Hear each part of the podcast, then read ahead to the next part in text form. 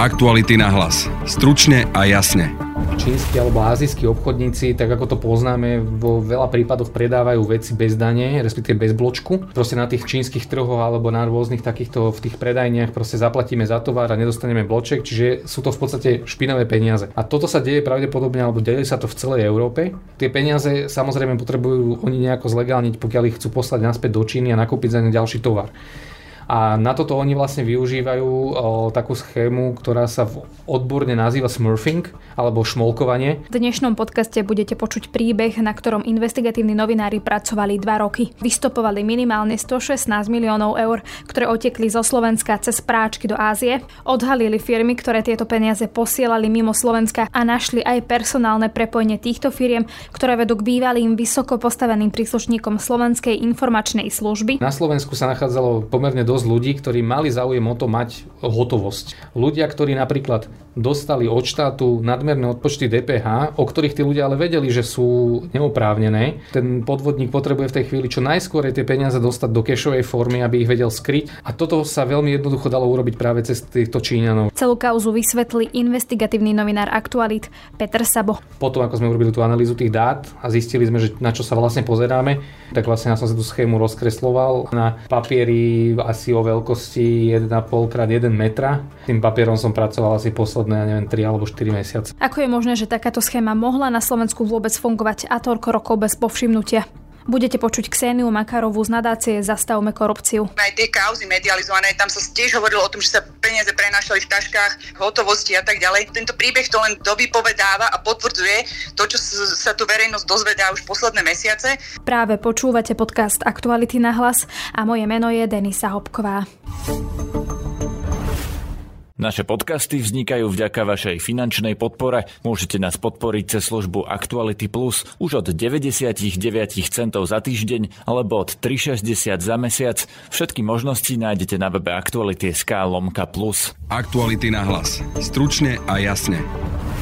Pred pobočkou ČSOB na námestí SMP sa zjavil nezvyčajný klient. Muž s výzorom Aziata, v dokladoch čínske meno a pri sebe 100 tisíce eur v hotovosti. Na tomto mieste sa začína písať príbeh, o ktorom Slováci dodnes netušia. Príbeh kolotoča miliónov eur neznámeho pôvodu, ktoré po miliónoch odchádzajú do ďalekej Ázie. Toto je časť investigatívneho textu kolegu Petra Saba, ktorého mám teraz aj v štúdiu a s ktorým sa budem rozprávať o tom, ako takáto schéma mohla fungovať. Peter, vítaj. Ahoj. Môžeš nás ty uviezť do mm-hmm. toho, že ako presne sa toto dialo?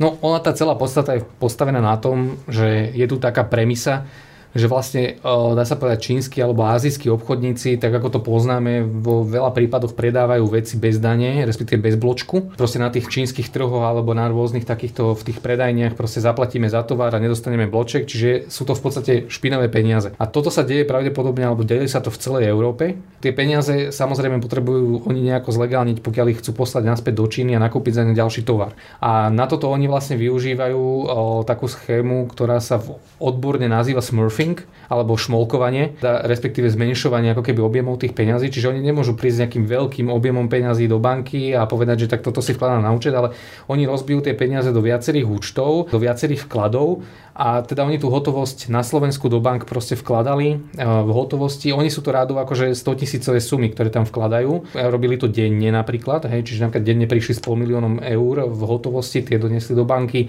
banka im ich vložila na účet a potom tie peniaze prakticky obratom oni posielali cez internet banking do tej Číny. Toto bol ako keby jeden, jeden spôsob, ako tie peniaze určitým spôsobom zlegálňovali. Samozrejme, oni na to potrebovali potom aj nejakú, nejak to kryť e, účtovne, čiže tam je otázka potom zase na orgány činné v trestnom konaní, že či e, tam budú existovať nejaké faktúry, lebo dá sa predpokladať, že asi to boli nejaké fiktívne faktúry alebo nejakým spôsobom tam existoval nejaký spôsob krytia týchto peňazí. Čo z toho vlastne majú? Prečo takto fungujú?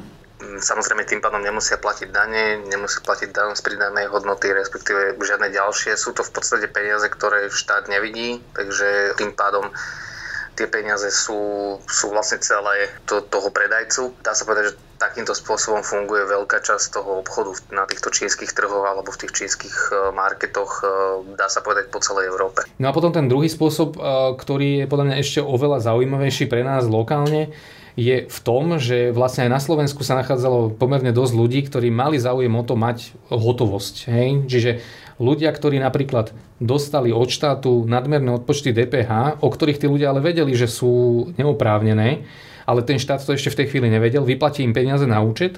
Ten podvodník potrebuje v tej chvíli čo najskôr tie peniaze dostať do kešovej formy, aby ich vedel skryť, aby sa vedel dostať ako keby mimo ten obeh tých systémov. A toto sa veľmi jednoducho dalo urobiť práve cez týchto Číňanov, že vlastne oni si vytvorili nejakú fiktívnu faktúru medzi sebou, on im tie peniaze bezhotovostne poslal na ich účet a potom, tak ako to je aj vo výpovediach, niekto prišiel do Bratislavy na Starú Vajnorsku, kde sa nachádza veľmi veľa týchto čínskych obchodníkov napríklad a je tam také čínske sklady a tam si prišiel pre hotovosť, ktorá bola väčšinou v bankovkách nízkej nominálnej hodnoty v 5 eurovkách, 10 eurovkách a vlastne s týmito peniazmi potom odchádzal. Oni potom tieto peniaze mohli používať na úplatky alebo si ich mohli proste nejakým spôsobom inak legalizovať.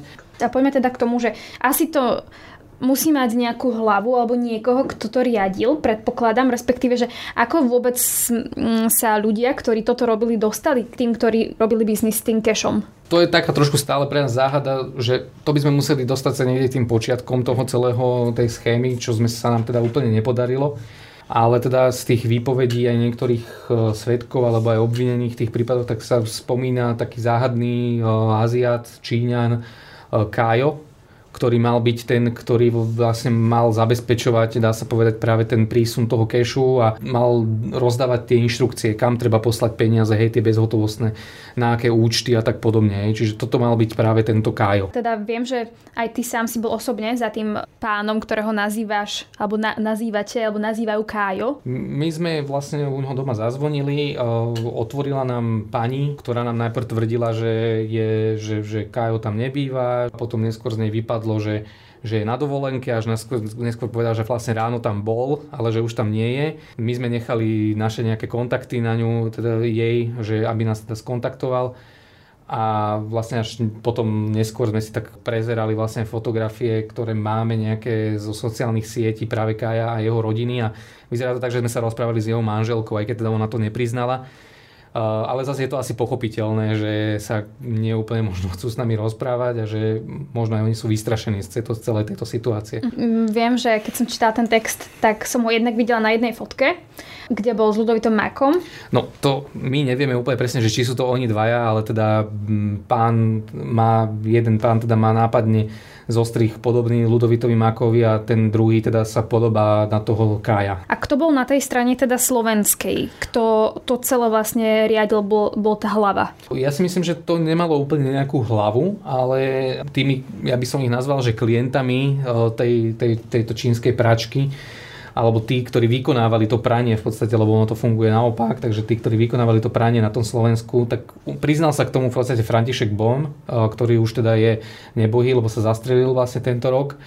Ale on to, teda aj v, on to teda aj priznával, že to takto proste fungovalo. Čiže on bol jeden a potom Michal Suchoba v podstate priznáva, že ďalším človekom, ktorý mal takto zháňať tie, tú finančnú hotovosť bol práve Ludovít Mako. Eh, čiže minimálne o týchto ľuďoch vieme ale vlastne aj z tých údajov, ktoré máme aj z OCCRP, tak my sme zistili, že vlastne nielen Číňania vkladali tú hotovosť a nielen vlastne, že čínske firmy úplne to mali, mali robiť, alebo dosielať tie peniaze do, do, do, do tej Ázie, alebo napojení na čínskych občanov, ale mali to byť aj slovenské firmy a Slováci. Čiže my sme našli a identifikovali ďalších ľudí. V podstate dokopy tí ľudia, ktorí napríklad vkladali ten, tú hotovosť e, do, v tej banke, tak to bolo prakticky viacej ako 20 ľudí a takisto aj tie firmy, ktorí posielali tie peniaze do, do Ázie, tak takisto tam boli ľudia, ktorí, teda boli to Slováci, za tými firmami boli Slováci a boli to, boli to ľudia, ktorí mali veľmi blízko k napríklad Slovenskej informačnej službe. Máme napríklad nejaké príklady, že, že keď hovoríme, že to boli ľudia, ktorí mali blízko k SISTEK, ako fungoval mohol fungovať ten ich biznis. V podstate jedna taká tá vetva sa vytvorila ako keby okolo Dušana Keményho, Keby si aj vysvetlil, že kto je Áno, Dušan Kemený je vlastne bývalý šéf vlastne 52. oddelenia Slovenskej informačnej služby. Bol tam za vlastne vedenia Ivana Lexu a bola to taká obávaná zložka vlastne SIS, lebo využívali, využívali veľmi také nepríjemné spôsoby vlastne vybavovania alebo riešenia problémov z ich pohľadu, hej, že odpočúvali novinárov, respektíve sledovali novinárov, skúšali na novinárov rôzne triky, hej, používala sa tam aj, aj na politikov, väčšinou na opozičných politikov, takže bola to taká, by som povedal, že veľmi sískarská, v podstate nejaká čierna práca by som to nazval. A on teda tomu toto oddelenie viedol. Z hodou teda okolností by v tom vlastne Dušan Kemeni mal byť aj nadriadeným práve Františka Béma. A práve Dušan Kemeni teda už keď teda bol mimo tej Slovenskej informačnej služby, tak vlastne aj policia rozkryla sieť firiem, v jeho okolí, alebo teda na ktoré mal dosah. On je vlastne v tejto veci obžalovaný takže má normálne súd kvôli tomuto, pretože jeho zadržali s nejakými nelegálnymi zbraniami, ale v podstate ho policia sa rozkrývala práve s daňovou trestnou činnosťou.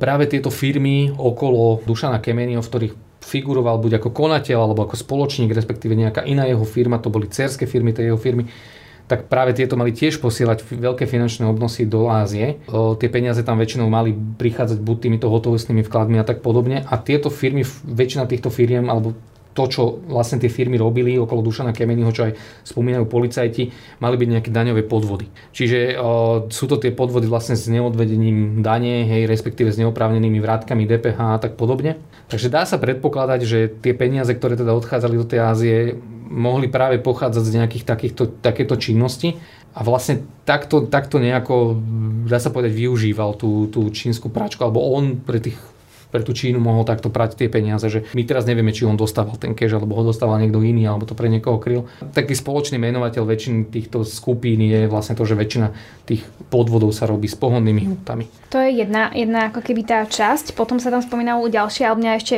zaujíma napríklad, že ty v tom texte spomínaš, že Suchoba teda vypovedá, že veľká časť tých peňazí bola využívaná na úplatky pre poli- policajtov či politikov.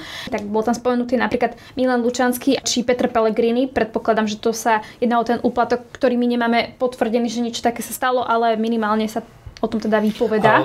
Áno, v tomto prípade je o náznaky, že tá hotovosť by teoreticky mohla pochádzať tiež z týchto istých zdrojov. Hej, že proste tá hotovosť v tomto prípade mohla byť využívaná presne na tento spôsob. Skúsme si dať príklad, že ak dajme tomu, teraz si vymyslíme fiktívneho politika, ktorému ideme dať nejaký úplatok. V zásade, keď chce niekto niekoho uplatiť, tak je veľmi dôležité, aby to nebolo nejakým spôsobom dôkazne spojen, spoj, spojené a je ťažké to spojiť nejako. A tie tvrdé dôkazy sú väčšinou práve tie, pokiaľ by to niekto poslal bankovými účtami. Hej. Pokiaľ by som ja poslal tebe peniaze, tak je o tom proste na dosmrti záznam niekde a bude sa môcť nejaký policajt opýtať, prečo som ti poslal 100 tisíc eur. No a práve z tohto dôvodu si myslím, že tí ľudia, ktorí chceli uplácať, chceli peniaze, ktoré sú ťažko vystopovateľné, takže oni mohli presne na toto využívať nejaké, nejaké fiktívne faktúry medzi nejakými firmami, ktoré mohli byť napísané na bielých koňov, čiže to je v podstate nedohľadateľné, že má s tým spoločné niečo Ladislav Mákov a František Imrece napríklad. Takže v podstate sa na to využila takáto schéma a potom si niekto išiel pre tú hotovosť. Väčšinou sa preto posielal nejaký kuriér, aby ešte ani to nebolo stotožiteľné, že to bol ten Ladislav Mákov, alebo že to bol e, František Imrece, alebo že to bol nejaký Janko Mrkvička, ale bol tam poslaný nejaký úplne iný tretí človek ten zobral tie peniaze a odniesol ich tomu človeku, ktorého trebalo uplatiť, alebo ešte ďalšiemu kuriérovi a tak podobne, aby tá reťaz bola ešte komplikovanejšia. Takže na toto to bolo výhodné, že v tej, pri tej hotovosti proste to nikto, už to dohľadajú ľudia len vtedy, pokiaľ niekto o tom bude vypovedať. Práve aj dnes to vidíme pri tých výpovediach, že keď príde nejaký kajúcnik a začne to vypovedať, tak samozrejme, že tá obrana tých ľudí, ktorí sú tými výpovediami poškodení v podstate, tak je taká, že veď to ale vypovedá len on. A teraz aké sú k tomu dôkazy, hej? Pokiaľ nemá k tomu niekto nejakú fotku, alebo tak asi nepre, ne, nepodpisovali nejaký preberáci protokol, že áno, prijal som teraz 10 tisíc eur alebo koľko.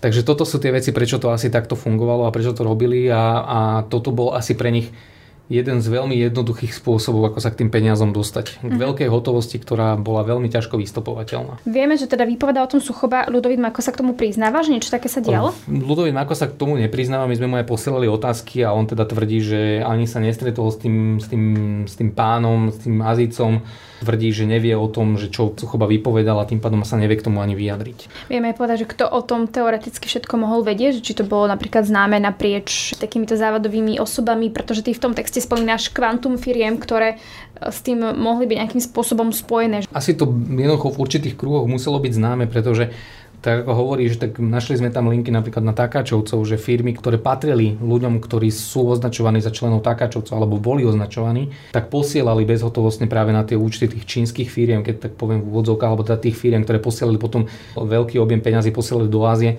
tak oni posielali zase peniaze do týchto firiem. Takže dá sa to predpokladať. Aj personálne prepojenia tam sú na tých, na tých tagáčovcov, čiže oni o tom teoreticky mohli vedieť, ale teoreticky sa môžeme baviť aj v také ravine, že oni to možno mohli kryť z nejakého, z nejakého ako keby toho fyzického pohľadu, hej, že oni mohli vykonávať nejakú činnosť na fyzickú ochranu tých peňazí alebo niečo podobné. Akože by napríklad strážili Áno, objekty, kde... Dá sa povedať, že keď niekto chodí proste s pol miliónom eur, aj keď len v 10 eurovkách, hej, chodí do banky, do jednej pobočky a robí to každý deň, tak proste je tam to riziko toho, že si to niekto odsleduje, hej, že napríklad či už to budú tí ľudia priamo v tej banke, alebo to proste bude len niekto, si to odsleduje a predsa len potom by stačilo tomu človeku v zásade prepadnúť raz toho človeka, zobrať mu pol milióna eur a tak ako sme povedali, je to hotovosť, ktorá je nevystopovateľná, čiže ho už nikto nikdy nemusí nájsť. Takže ja si myslím, že nejaká forma ochrany tam ako keby musela existovať. A z tohto pohľadu teda si myslím, že o tom mohla, mo, mohli vedieť teda aj takéto, dá sa povedať, gengy nejaké, ktoré to v podstate mohli aj využívať tiež vo svoj prospech tú, túto schému. Mm-hmm. A keď by sme hovorili o tom, že či sa o tom vedelo, tak podľa mňa minimálne tá spravodajská jednotka finančnej policie o tom musela vedieť, pretože tam opäť vieme o tom, že proste tie hlásenia z niektorých bank tam chodili. To znamená, že oni o tom vedeli hej, a v tých hláseniach sa niekedy práve objavovali také informácie, že to tam človek nosí zabalené v gumičkách 10 eurovky a tak podobne.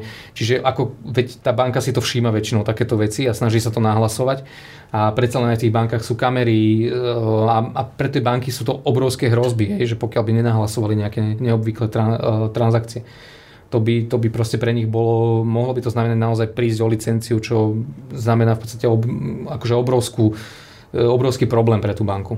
A možno tá úplne tá, tá prvá schéma, ktorú som opísal, teda to vôbec len to pranie tých Číňanov ako také, to môže fungovať už veľmi dávno, hej? že to nemusí fungovať od 2010, to mohlo fungovať od kedy vznikla možno Slovenská republika.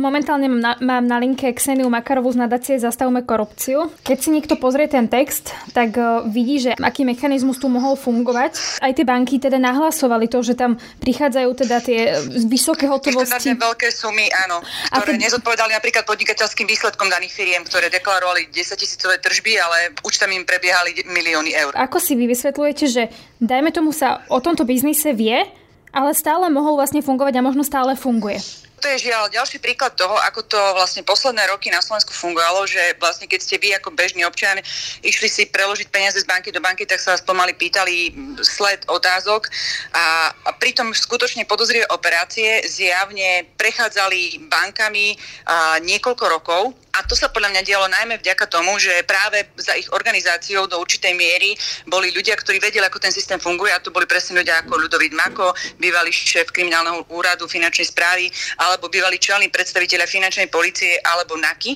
ktorí presne vedeli, že ako ten systém nahlasovania funguje a mali aj svojich ľudí na tých miestach, kde sa tie podozrivé operácie hlásili a vlastne takto to bolo celé pokryté. Že vedeli o medzerách toho systému a vedeli aj vlastne mali aj podchytené miesta, kde sa tie transakcie hlásili a tým pádom vlastne mohli tak tým odberateľom svojich služieb, tým špekulantom s DPHčkami a rôznym ďalším subjektom, ako poskytovať za odplatu eh, služby tým, že je vlastne kryli na tých, týchto silových zložkách. Že čo by sa teda muselo stať, aby, aby vlastne sa niečo také už nedialo? Ale... Určite nejaké pozitívne zmeny už e, vnímam. E, vymenili sa niektoré kľúčové pozície, napríklad na prokuratúre sa pomieniali ľudia, ktorí sú veľmi dôležití z pohľadu vyšetrovania takýchto podozrivých operácií.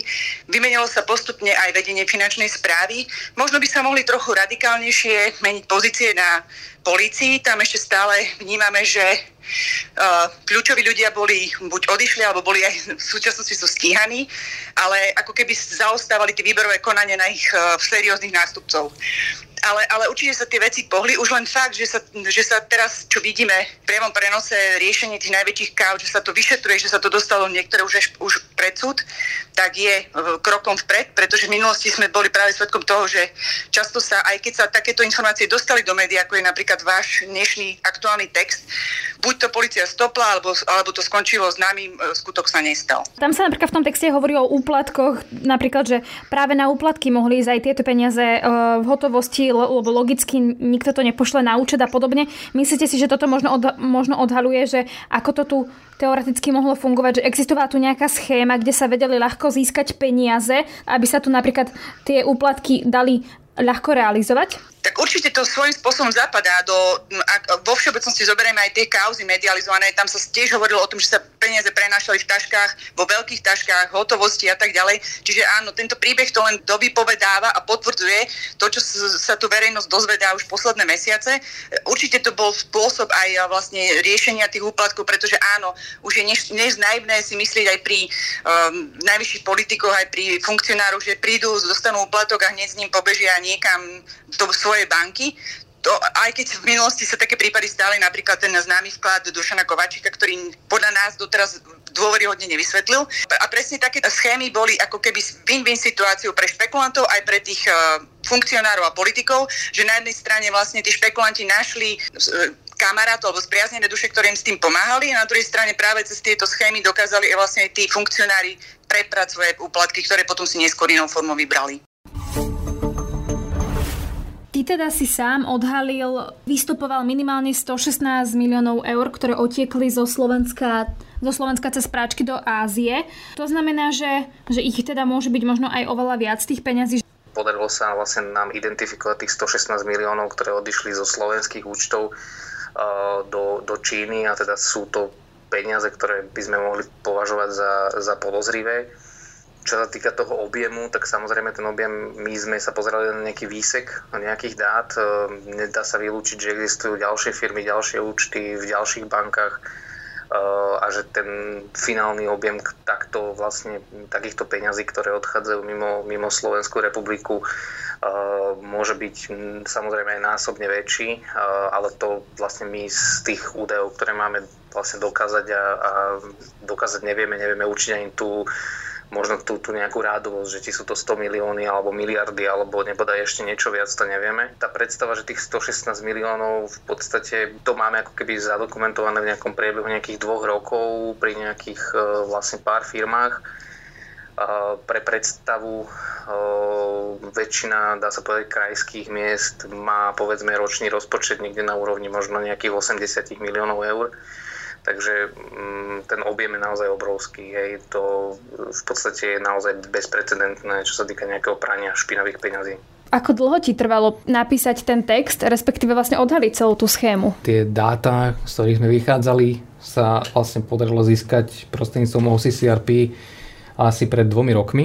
Takže odvtedy, dá sa povedať, pracujeme s touto témou posledného pol roka sa tej téme venujeme naozaj veľmi intenzívne a zistovali sme vlastne všetky, všetky dá sa povedať, detaily, plus teda vyplávalo za toho posledného pol roka viacero informácií práve k tejto téme. No a ako to vyzerá zisťovať tie informácie, respektíve to overovanie, že možno keby si vedel aj poslucháčom vlastne opísať a vtiahnuť ho do toho, že ako vzniká taký veľký text. Na začiatku sme mali nejaké dáta, nejaké bankové dáta, keď to takto nazveme, kde sme videli, že ako putovali peniaze z určitých účtov na iné účty a vlastne z tohto sa potom pomaličky dá akože rozpletať tá sieť, pretože vlastne si začneme písať tie firmy, tých ľudí a tak podobne a vlastne potom postupne k všetkým týmto jednotlivým skupinám alebo všetkým týmto aktérom zistujeme bližšie nejaké informácie, čiže či už tie firmy, či už tie osoby a tak podobne. A potom postupne sa na to nabalujú aj ďalšie a ďalšie informácie, ktoré sa nám podarili získať. Hej, že napríklad v tomto prípade okrem tých dát, dá sa povedať z bank, ktoré nám prišli cez nejaký whistleblowerský únik. Sme samozrejme mali aj zase nejaké iné ďalšie informácie, napríklad o tom, aké informácie boli hlásené polícii. Samozrejme sú to potom nejaké výpovede nejakých svetkov v nejakých iných prípadoch. Potom sú to napríklad aj obžaloby v nejakých úplne iných prípadoch, ktoré už sa samozrejme dajú získať úplne legálnou cestou. No a v neposlednej rade sú to potom už aj napríklad výpovede konkrétne, alebo teda my sa rozprávame s konkrétnymi ľuďmi, ktorí k tomu niečo vedeli. To znie ako taká mravenčia práca, maličkými krôčkami k tým posledným veľkým veciam. Ty si hovoríš, že my, čiže si na tom pracoval Eh, s kým všetkým, alebo že aký ste boli ten tým, ktorý no. dva roky nejak systematicky pracoval na tej kauze? Tu dá sa povedať medzinárodnú časť tej kauzy sme rozpracovali, ako som už eh, teda hovoril z OCCRP, čo je vlastne projekt eh, Organized Crime and Corruption Project. Teda je to súbor novinárov, dá sa povedať po Európe, ktorí, ktorí sa v podstate zaoberajú korupčnými a kriminálnymi schémami. No a potom sme na tom spolupracovali aj s investigatívnym centrom Jana Kuciaka a takisto sme spolupracovali aj s portálom Investigate.cz eh, s Pavlou Holcovou, takže pracovala na tom, dá sa povedať, taký väčší okruh ľudí, plus samozrejme aj ľudia z našej redakcie. Vy si ešte hovoril o tom úniku, to znamená, že vy ste sa k tomu dostali, že vám to niekto teda nejakým spôsobom sprostredkoval, alebo ako ste sa dostali k tomu, že tu mohla byť takáto vlastne schéma? Dá sa povedať, že nejaký anonimný zdroj, vlastne aj OCCRP, respektíve novinárom ako takým vlastne sprístupnil nejaké údaje a vlastne vďaka týmto údajom, ktoré, ktoré on samozrejme nejakým spôsobom aj popísal, z toho sa dali vybrať určité informácie, respektíve všimli sme si tam určité informácie, na ktoré, na, na ktoré nás možno upozornil alebo naviedol nás, ale v zásade vo veľkej miere to bolo o tom, že naozaj sme mali kvantum dát, hej, to naozaj boli e, tisíce a tisíce riadkov dát, s ktorými sa pracovalo a vlastne z toho sa vyskladal potom ten, e, ten, ten celkový obraz. Z toho môjho pohľadu, ja som pracoval na to takým štýlom, že som si vlastne potom, ako sme urobili tú analýzu tých dát a zistili sme, že na čo sa vlastne pozeráme a potom sme hľadali ako keby tú schému za tým, tak vlastne ja som si tú schému rozkresloval a v podstate je to rozkreslené na papieri asi o veľkosti 1,5 x 1 metra a v podstate s, s tým papierom som pracoval asi posledné, ja neviem, 3 alebo 4 mesiace, že som sa tam dokresloval tie jednotlivé osoby, tie jednotlivé toky peňazí a tie vzťahy. Je to veľmi komplikované, ale samozrejme, že ten človek po tom čase už do toho sa dostane a pomáha mu to ako taký ťahák, že ako to asi fungovalo. No a to je z dnešného podcastu všetko. Od začiatku júla naše podcasty fungujú v letnom režime a to znamená, že v podcastových aplikáciách nájdete len jeden denný podcast namiesto dvoch. Na dnešnom podcaste spolupracoval Petr Peter Sabo a Jan Petrovič. Pekný zvyšok dňa želá Denisa Hopková. Aktuality na hlas. Stručne a jasne.